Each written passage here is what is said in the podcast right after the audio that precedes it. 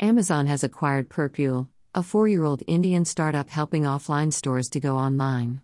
The ecom firm paid $14.7 million to acquire the startup in an all cash deal. Amazon will spend an additional around $5 million to compensate the employees of Perpule.